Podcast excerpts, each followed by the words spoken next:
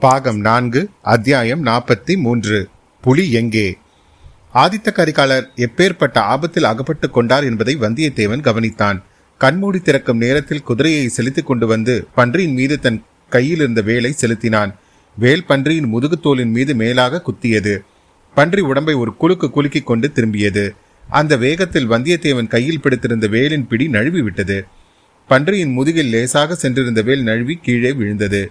பன்றி இப்போது வந்தியத்தேவன் பக்கம் திரும்பி ஓடி வந்தது. அவன் தன் அபாயகரமான நிலையை உணர்ந்தான். பன்றியின் தாக்குதலுக்கு அவனுடைய குதிரையினால் ஈடு கொடுக்க முடியாது. கையில் வேலும் இல்லை. இளவரசரோ இன்னும் குதிரையின் கீழிருந்து வெளிப்படுவதற்கு முயன்று கொண்டிருக்கிறார். தான் குதிரை மேலிருந்தபடி ஏதாவது ஒரு மரத்தின் மேல் தாவி ஏறிக்கொண்டால்தான் தப்பி பிழைக்கலாம். சீ சீ எத்தனையோ அபாயங்களுக்கு தப்பி வந்து கடைசியில் கேவலம் ஒரு காட்டுப்பன்றியின் கையிலா நாம் கொல்லப்பட வேண்டும். நல்ல வேளையாக அருகாமையிலேயே தாழ்ந்து படர்ந்த மரம் ஒன்று இருந்தது. வந்தியத்தேவன் குதிரை மீதிருந்து பாய்ந்து மரத்தின் கிளை ஒன்றில் தாவி பிடித்து கொண்டான். கால் முதல் தோல் வரையில் அவனுடைய பலத்தை முழுவதும் பிரயோகித்து எழும்பி கிளை மீது ஏறிக்கொண்டான் அதே சமயத்தில் பன்றி அவனுடைய குதிரையை முட்டியது. குதிரை தட்டு தடுமாறி சமாளித்துக் கொண்டு அப்பால் ஓடிவிட்டது. கரிகாலன் இன்னமும் குதிரையின் அடியில் கிடந்தார். வந்தியத்தேவன் மரக்கிளை மீது இருந்தான். காட்டுப்பன்றி இருவருக்கும் நடுவில் நின்று இப்படியும் அப்படியும் திரும்பி பார்த்து கொண்டிருந்தது. இரண்டு எதிரிகளில் யாரை தாக்கலாம் என்று அந்த காட்டுப்பன்றி யோசனை செய்கிறது என்பதை வந்தியத்தேவன் அறிந்தான். இளவரசர் இன்னும் குதிரை கடியிலிருந்து விடுவித்துக் கொண்டு வெளிவந்தபாடில்லை வெளிவந்து விட்ட போதிலும் பன்றியின் தாக்குதலை அவரால் அச்சமயம் கண்டிப்பாக அச்சமயம் சமாளிக்க முடியுமா என்பது சந்தேகம்தான். அவர் கையில் உடனே பிரயோகிக்கக்கூடிய ஆயுதமும் இல்லை. வில்லை வளைத்து அம்பு விட வேண்டும். குதிரைக்கு அடியில் விழுந்து அகப்பட்டு கொண்டதில் அவருக்கு பலமான காயம் பட்டிருந்தாலும் பட்டிருக்கலாம். எப்படியும் இளவரசருக்கு சிறிது அவகாசம் ஏற்படுத்தி கொடுப்பது அவசியம். இவ்வளவும் மின்னல் மின்னும் வேகத்தில் வந்தியத்தேவன் யோசனை செய்து ஒரு முடிவுக்கு வந்தான். தான் ஏறியிருந்த மரக்கிளையை பலமாக உலுக்கி ஆட்டிக்கொண்டே ஆ ஊ என்று பெரிதாக சத்தமிட்டான். அவனுடைய யுக்தி பலித்தது. பன்றி மூர்க ஆவேசத்துடன் அவன் ஏறியிருந்த மரத்தை நோக்கி பாய்ந்து வந்தது. வரட்டும் வரட்டும். வந்து மரத்தின் பேரில் முட்டி கொள்ளட்டும் என்று வந்தியத்தேவன் எண்ணிக்கொண்டிருக்கும் போதே அவன் ஏறி உட்கார்ந்து உலுக்கிய மரக்கிளை மடமடவன முறிந்தது. கடவுளே இது என்ன ஆபத்து? கிளையுடன் தரையில் விழுந்தால் அடுத்த நிமிடமே பன்றியின் கோர பற்கள் அவனை சின்னாபின்னமாக கிழித்து விடுமே வேறு கிளை ஒன்றை தாவி பிடித்து கொண்டால்தான் பிழைக்கலாம். அப்படி தாவி பிடிக்க முயன்றான். பிடிக்க முயன்ற கிளை சற்று தூரத்தில் இருந்தபடியால் ஒரு கை மட்டும்தான் பிடித்தது. பிடித்த கிளை மெல்லிதாய் இருந்தபடியால் வளைந்து கொடுத்தது. கைப்பிடி நழுவத் தொடங்கியது. கால்கள் ஊசலாடின. சரி கீழே விழ வேண்டியதுதான். உடனே மரணம்தான். சந்தேகமே இல்லை. ஏதோ கடைசியாக ஆதித்த கரிகாலரை காப்பாற்ற முடிந்ததல்லவா? இளைய பிராட்டி அதை அறியும் போது மகிழ்ச்சி அடைவாள் அல்லவா? தன்னுடைய மரணத்துக்காக ஒரு துளி கண்ணீர் விடுவாள் அல்லவா? ஏதோ ஒரு பயங்கரமான சத்தம் கேட்டது. அதே சமயத்தில் கைப்பிடியும் நழுவி விட்டது. வந்தியத்தேவன் கண்களை இருக்க மூடிக்கொண்டான். தடால் என்று கீழே விழுந்தான். விழும்போதே நினைவை இழந்தான். வந்தியத்தேவன் நினைவு வந்து கண் விழித்து பார்த்தபோது ஆதித்த கரிகாலர் அவன் முகத்தில் தண்ணீர் தெளித்துக் கொண்டிருப்பதை கண்டான். சற்றென்று நிமிர்ந்து எழுந்து உட்கார்ந்து இளவரசே பிழைத்திருக்கிறீர்களா? ஆம் உன்னுடைய தயவினால் இன்னும் பிழைத்திருக்கிறேன். காட்டுப்பன்று என்ன ஆயிற்று? அதோ என்று இளவரசர் சுட்டிக்காட்டிய இடத்தில் காட்டுப்பன்று செத்து கிடந்தது. வந்தியத்தேவன் அதை சற்று உற்று பார்த்துவிட்டு அரசே இவ்வளவு சின்ன உருவமுள்ள பிராணி என்ன பாடுபடுத்தி விட்டது? கந்தமாறன் காட்டுப்பன்றியை குறித்து சொன்னது அவ்வளவும் உண்மைதான். கடைசியில் அதை எப்படித்தான் கொன்றீர்கள்? நான் கொல்லவில்லை. உன்னுடைய வேலும் நீயுமாக சேர்ந்துதான் கொன்றீர்கள். வந்தியத்தேவன் அதன் பொருள் விளங்காதவனைப் போல் இளவரசரின் முகத்தை பார்த்தான். என்னுடைய வேலை தாங்கள் நன்றாக உபயோகப்படுத்தியிருக்கிறீர்கள். ஆனால் நான் ஒன்றும் செய்யவில்லையே. ஆபத்தான சமயத்தில் தங்களுக்கு உதவி செய்ய முடியாதவனாகிவிட்டேனே. அப்படி இல்லை வந்தியத்தேவா. நீ மரக்கிளையை பிடித்து உலுக்கி சத்தமிட்டாய் அல்லவா அப்போது நான் குதிரை அடியிலிருந்து வெளிவந்து உன் வேலை எடுத்துக்கொண்டேன் என் மனதில் கொந்தளித்துக் கொண்டிருந்த கோபத்தை எல்லாம் பாவம் இந்த பன்றியின் பேரில் பிரயோகித்தேன். வேலினால் குத்துப்பட்டதும் அது பயங்கரமாக சத்தமிட்டது. என் காதே செவிடாகிவிடும் போல் இருந்தது. ஆனால் வேலினால் மட்டும் அது சாகவில்லை. நீ மரக்கிளையிலிருந்து நழுவி அதன் பேரில் விழுந்தாய். அந்த அதிர்ச்சியினால் தான் அது செத்தது என்று கரிகாலர் சொல்லிவிட்டு சிரித்தார். வந்தியத்தேனும் அதை நினைத்து நினைத்து சிரித்தான். உடம்பை தடவி பார்த்து கொண்டு பன்றியின் மேல் விழுந்ததாலேயே தான் காயம்படாமல் தப்பினேன் போல் இருக்கிறது. மகாவிஷ்ணு வராக அவதாரம் எடுத்து இரண்யாட்சனை கொன்றார் என்பதை இனி என்னால் நம்ப முடியும். அப்பப்பா எவ்வளவு மூர்க்கமான பிராணி. இந்த சிறு காட்டுப்பிராணியை பார்த்துவிட்டு வராக அவதாரத்தை மதிப்பிடாதே தம்பி. வடக்கே விந்திய மலையை சேர்ந்த காடுகளிலே தலையிலே ஒற்றை கொம்பு உள்ள பன்றி ஒன்று இருக்கிறதாம். ஏறக்குறைய யானை அளவு பெரியதாயிருக்குமாம்.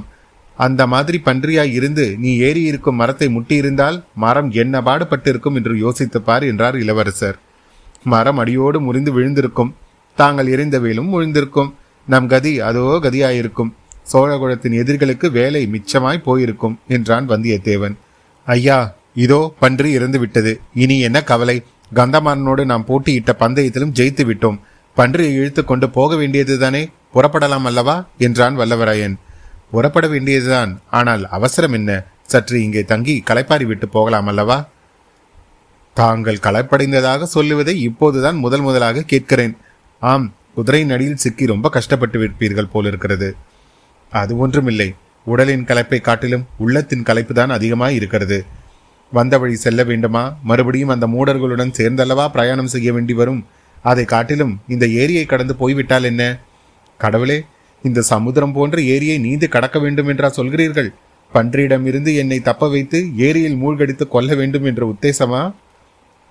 உனக்கு நீந்த தெரியாது என்பது நினைவிருக்கிறது. என்னால் கூட அவ்வளோ பெரிய ஏரியை நீந்து கடக்க முடியாது. ஒரு படகு கிடைத்தால் காரியம் சுலபமாகிவிடும். சற்று முன் ஒரு படகை பார்த்தோமே. அது எங்கேயாவது சமீபத்தில் கரையோரமாகத்தான் தங்கி இருக்கும் இல்லையா? அதை தேடி பிடித்தால் என்ன? குதிரைகளின் கதி என்ன ஆவது காட்டு மிருகங்களுக்கு உணவாகட்டும் என்று விட்டுவிட்டு போய்விடலாமா? உடனே ஏதோ ஞாபகம் வந்து திடுக்கிட்டவன் போல் துள்ளி குதித்து எழுந்து ஐயா புலி எங்கே? என்று கேட்டான் வந்தியத்தேவன். நானும் அதை மறந்தே விட்டேன். பக்கத்தில் எங்கேயாவது மறைந்திருக்க போகிறது. யமன் பன்றி ரூபத்தில் வராமல் ஒருவேளை புலி ரூபத்தில் என்னை தொடரலாம் அல்லவா? இருவரும் சுற்றும் முற்றும் பார்த்தார்கள். சிறிது நேரம் பார்த்த பிறகு வந்தியத்தேவன் அதோ என்று சுட்டிக்காட்டினான். ஏரியில் தண்ணீர் கொண்டு வந்து சேர்த்த அந்த வாய்க்கால் வடக்கே போக போக குறுகி கொண்டே சென்றது. அவ்விதம் குறுகலாய் இருந்த இடத்தில் வாய்க்காலின் மீது ஒரு பெரிய மரம் விழுந்து இரு கரைகளையும் தொட்டு கொண்டிருந்தது. புலி அந்த மரப்பாலத்தின் மீது மெல்ல ஊர்ந்து சென்று அக்கறையில் நெருங்கிக் கொண்டிருப்பதை இரண்டு பேரும் கவனித்தார்கள். இரண்டு பேருடைய மனதிலும் ஒரே எண்ணம் உதித்தது. ஆஹா படகிலே வந்த பெண்கள் என்று இருவரும் ஏக காலத்தில் வாய்விட்டு கூறினார்கள். பின்னர் இந்த வாய்க்காலை அடுத்துள்ள தீவின் கரையிலேதான் அந்த பெண்கள் இறங்கி இருக்க வேண்டும் என்றான் வல்லவராயன். காயம்பட்ட சிறுத்தை மிக அபாயகரமானது என்றார் இளவரசர். பன்றியுடன் புலியையும் கொன்று எடுத்து போகத்தான் வேண்டும் போலிருக்கிறது என்றான் வந்தியத்தேவன். இந்த வாய்க்காலை எப்படி தாண்டுவது? குதிரைகள் மரப்பாலத்தின் மேல் போக முடியாது. தண்ணீர் கொஞ்சமாகத்தான் இருக்கும் இறங்கி போகலாம். கரிகாலரின் குதிரையும் அதற்குள் எழுந்து வந்தியத்தேவன் குதிரைக்கு அருகே போய் நின்று கொண்டது. எஜமானர்கள் அந்தரங்கம் பேசியது போல் அவையும் தங்களுக்கு சற்று முன் இருந்த அபாயத்தை பற்றி பேசிக்கொண்டன போலும். இருவரும் தம் தம் குதிரை மீது தாவி ஏறினார்கள். வாய்க்காலில் குதிரைகளை இறக்கினார்கள். வாய்க்காலில் தண்ணீர் அதிகமாக இல்லைதான். ஆனால் சேரும் உலையும் அதிகமாய் இருந்தன. குதிரைகள் தட்டு தடுமாறி தத்தளித்து சென்றன. கோடிக்கரை புதை சேற்றுக்குழிகளை நினைவைத்துக் கொண்டு வந்தியத்தேவன் இந்த சேறு ஒன்றும் பிரமாதமில்லை என்று தைரியமடைந்தான். அதை பற்றி கரிகாலருக்கு சொல்லவும் தொடங்கினான். நண்பா வெளியில் உள்ள சேற்றை பற்றி சொல்ல போய்விட்டாயே மனிதர்களுடைய உள்ளத்தில் உள்ள சேற்றை குறித்து என்ன கருதுகிறாய்? ஒரு தடவை தீய எண்ணமாகிய சேற்றில் இறங்குகிறவர்கள் மீண்டும் கரையேறுவது எவ்வளவு கடினம் தெரியுமா? என்று கரிகாலர் கேட்டார். இளவரசரின் உள்ளம் உண்மையில் சேறு போல குழம்பியிருந்தது என்று வந்தியத்தேவன் எண்ணிக்கொண்டான். குதிரைகள் மிக பிரயாசுடன் அக்கறை அடைந்தன. காட்டுக்குள்ளே மிக ஜாக்கிரதையுடன் நாலாபுரமும் உற்று பார்த்து கொண்டு இருவரும் சென்றார்கள். கரிகாலரின் கையில் வில்லும் அம்பும் தயாராக இருந்தன. வந்தியத்தேவன் தன் வேலையும் புலியின் பேரில் எறிவதற்கு ஆயத்தமாக வைத்துக் கொண்டிருந்தான். திடீரென்று காற்றில் சாதாரணமாக கேட்கும் சத்தங்களை அடக்கிக் கொண்டு ஒரு பெண்ணின் கிரீச் என்ற குரல் அம்மா அம்மா புலி என்று கதறுவது போல் கேட்டது. மணிமேகலை மரக்கிளையின் மீது சிறுத்தையை பார்த்த அதே சமயத்தில் வசந்த மண்டபத்தில் சமையல் வேலையில் ஈடுபட்டிருந்த தோழி பெண் ஒருத்தியும் அந்த புலியை பார்த்துவிட்டு அவ்விதம் அலறினாள். அந்த குரல் இரு நண்பர்களின் செவிகளிலும் விழுந்து ரோமாஞ்சனத்தை உண்டு பண்ணியது. குதிரைகளை வேகமாக செலுத்திக் கொண்டு குரல் வந்த திசையை நோக்கி அவர்கள் சென்றார்கள். ஏரிக்கரையின் ஒரு ஒரு திருப்பம் திரும்பியதும் அவர்கள் கண்ட காட்சி இருவரையும் திடுக்கிட்டு திகில் கொள்ளும்படி செய்துவிட்டது.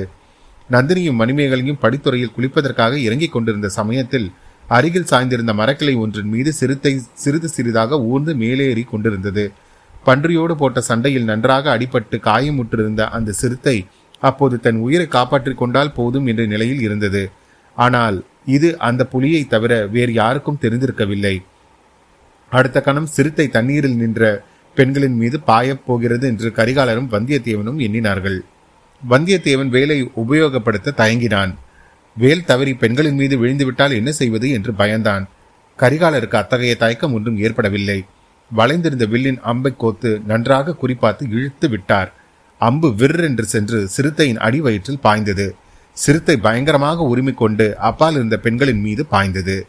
அடுத்த கணத்தில் என்ன நேர்ந்தது என்பதை தெளிவாக பார்க்க முடியாதபடி ஒரே குழப்பமாகிவிட்டது. சிறுத்தையும் பெண்களும் இருவரும் திடீரென்று மறைந்து விட்டார்கள். சில கண நேரம் கழித்த மூவரும் வெவ்வேறு இடத்தில் தண்ணீருக்குள்ளிருந்து வெளியே தலையை நீட்டினார்கள். ஏரியின் நீரோடு ரத்தம் கலந்து செக்க சவேல் என்று ஆயிற்று. அத்தியாயம் நாற்பத்தி மூன்று நிறைவுற்றது. பாகம் நான்கு அத்தியாயம் நாற்பத்தி நான்கு. காதலும் பழியும். இரு நண்பர்களும் மேற்கூறியவற்றை எல்லாம் திகிலுடன் பார்த்து கொண்டுதான் இருந்தார்கள். குதிரைகள் மீதிருந்து குதித்தார்கள். தண்ணீர் கரையோரம் பாய்ந்து வந்தார்கள். இதற்குள் சிறுத்தை தண்ணீரிலே சிறிது தூரம் சென்று விட்டது. அது மிதந்த விதத்தை பார்த்தால் அது ஒரு வழியாக பிராணனை விட்டுவிட்டது என்று தோன்றியது.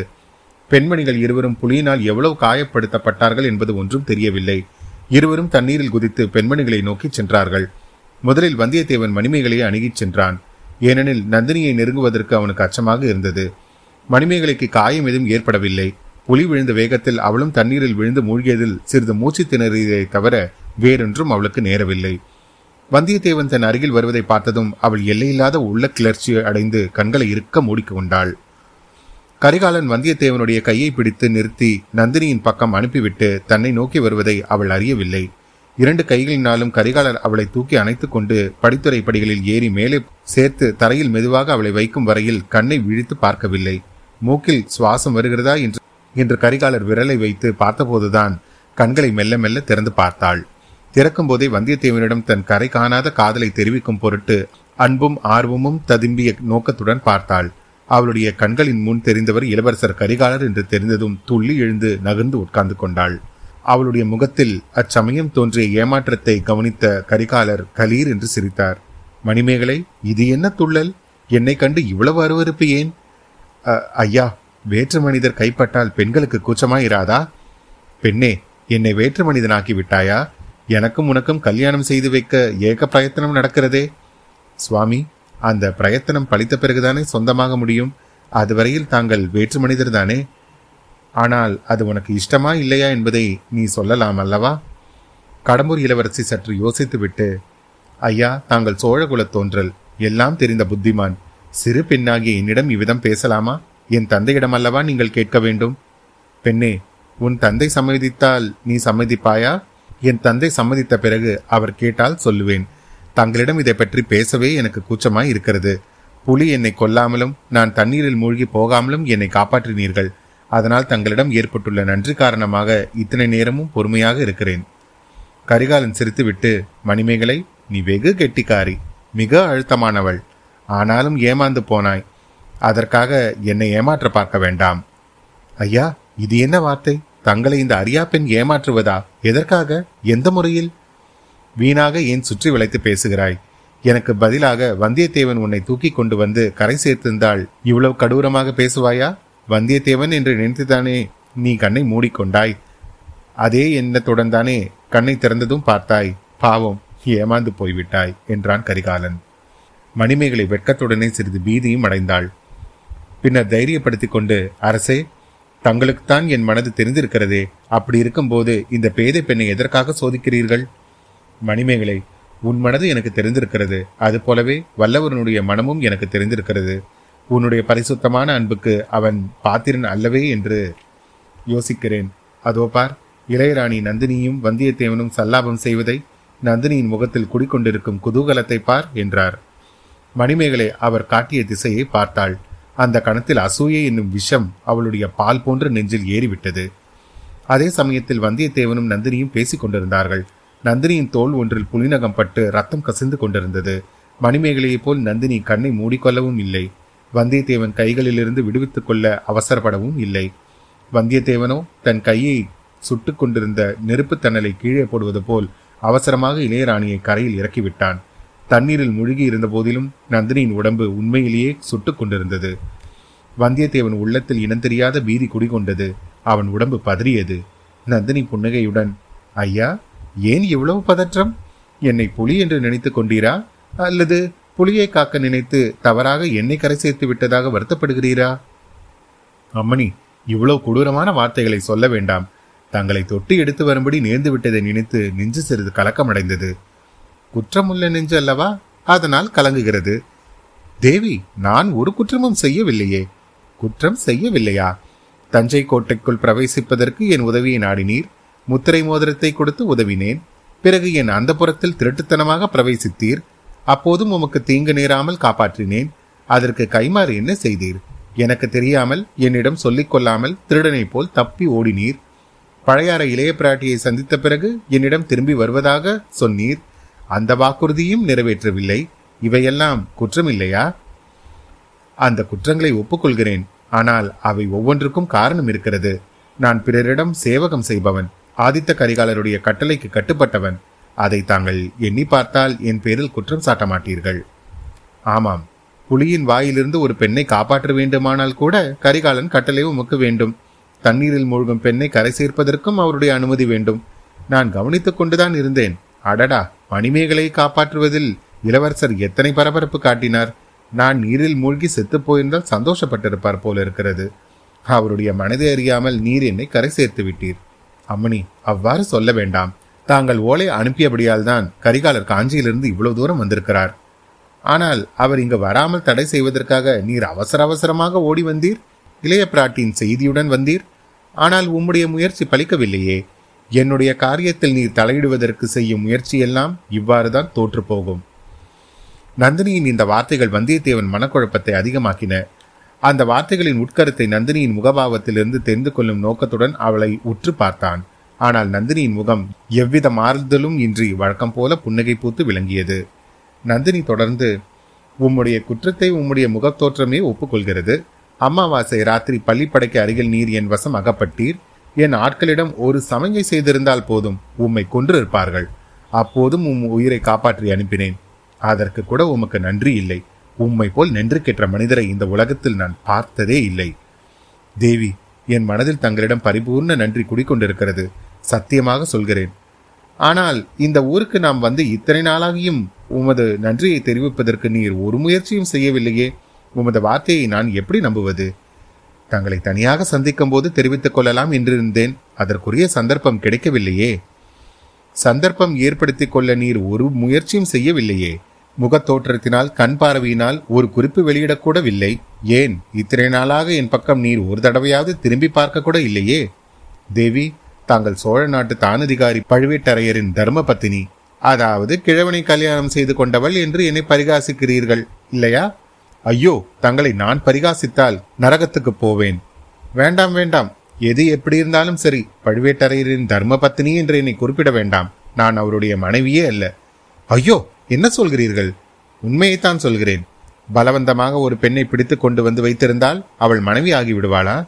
தேவி தாங்கள் தமிழ்நாட்டு பெண் குலத்தில் வந்தவர். பெண் குலத்தின் தர்மத்துக்கு மாறாக தாங்கள் எதுவும் செய்ய மாட்டீர்கள். பெண் குலத்தின் தர்மத்தை நான் அறிந்துதான் இருக்கிறேன். பழந்தமிழ்நாட்டு பெண்கள் மனதினால் யாரை காதலிக்கிறார்களோ அவரையே கணவனாக கொண்டவர்கள் பலவந்த திருமணத்திற்கு அவர்கள் உடன்படுவதில்லை. ஆனால் தாங்கள் நீர் சொல்வது எனக்கு தெரியும். பழுவேட்டரையருடைய பலவந்த திருமணத்துக்கு நான் எப்படி உட்பட்டேன் என்று கேட்கிறீர். ஒரு முக்கிய நோக்கத்துக்காகவே உடன்பட்டேன். பழந்தமிழ்நாட்டு பெண்களுக்கு மற்றொரு சிறப்பியல்பும் உண்டு. அவர்கள் தங்களுக்கு இழக்கப்பட்ட அநீதிக்கு பழிவாங்கியே தீர்வார்கள். ஐயா நீர் எனது காதல் நிறைவேறுவதற்காக உதவி செய்யவில்லை. என் விரோதிகள் மீது பழி வாங்குவதற்காகவாவது உதவி செய்வீரா? கடைசியாக நந்தினி கூறிய மொழிகள் ஏக காலத்தில் வந்தியத்தேவனுடைய நெஞ்சை வஜ்ராயுதத்தினால் பிளப்பது போலவும் அவன் தலையில் திடீரென்று பேரிடி விழுந்ததாகவும் அவனை திணறி திண்டாடச் செய்தன. தேவி தேவி இது என்ன? காதலாவது பழியாவது? எனக்கும் தங்கள் காதலுக்கும் என்ன சம்பந்தம்? காதலுக்கும் பழி வாங்குவதற்கும் என்ன சம்பந்தம்? சம்பந்தம் உண்டு. ஆனால் அதை பற்றி சொல்வதற்கு இப்போது நேரமில்லை. அதோ இளவரசரும் மணிமேகலையும் நெருங்கி வந்து கொண்டிருக்கிறார்கள். நாளை நள்ளிரவு நேரத்தில் நான் இருக்கும் அறைக்கு தனியாக வந்தால் சொல்லுகிறேன். அது எப்படி சாத்தியம் தேவி? தாங்கள் அந்த புறத்தில் இருக்கிறீர்கள். நான் எப்படி அங்கே நள்ளிரவில் தனியாக வர முடியும்? அதே அந்த புற அறையிலிருந்தும் ஒரு நாள் நீர் யாரும் அறியாமல் தப்பித்து கொண்டு செல்லவில்லையா? போன வழியாகவே அங்கே திரும்பி வரலாம் அல்லவா? உமக்கு மனம் மட்டும் இருந்தால்? வந்தியத்தேவனுடைய திகைப்பு இப்போது பரிபூரணமாகிவிட்டது. ஆனால் நந்தினியின் முகத்தில் எவ்வித மாறுதலும் இல்லை. எப்போதும் போல புன்னகை தவழ்ந்தது. அத்தியாயம் நாற்பத்தி நான்கு நிறைவுற்றது. மீண்டும் உங்களை அடுத்த அத்தியாயத்தில் சந்திக்கும் வரை உங்களிடமிருந்து விடைபெறுவது உங்கள் அசோக். நன்றி வணக்கம்.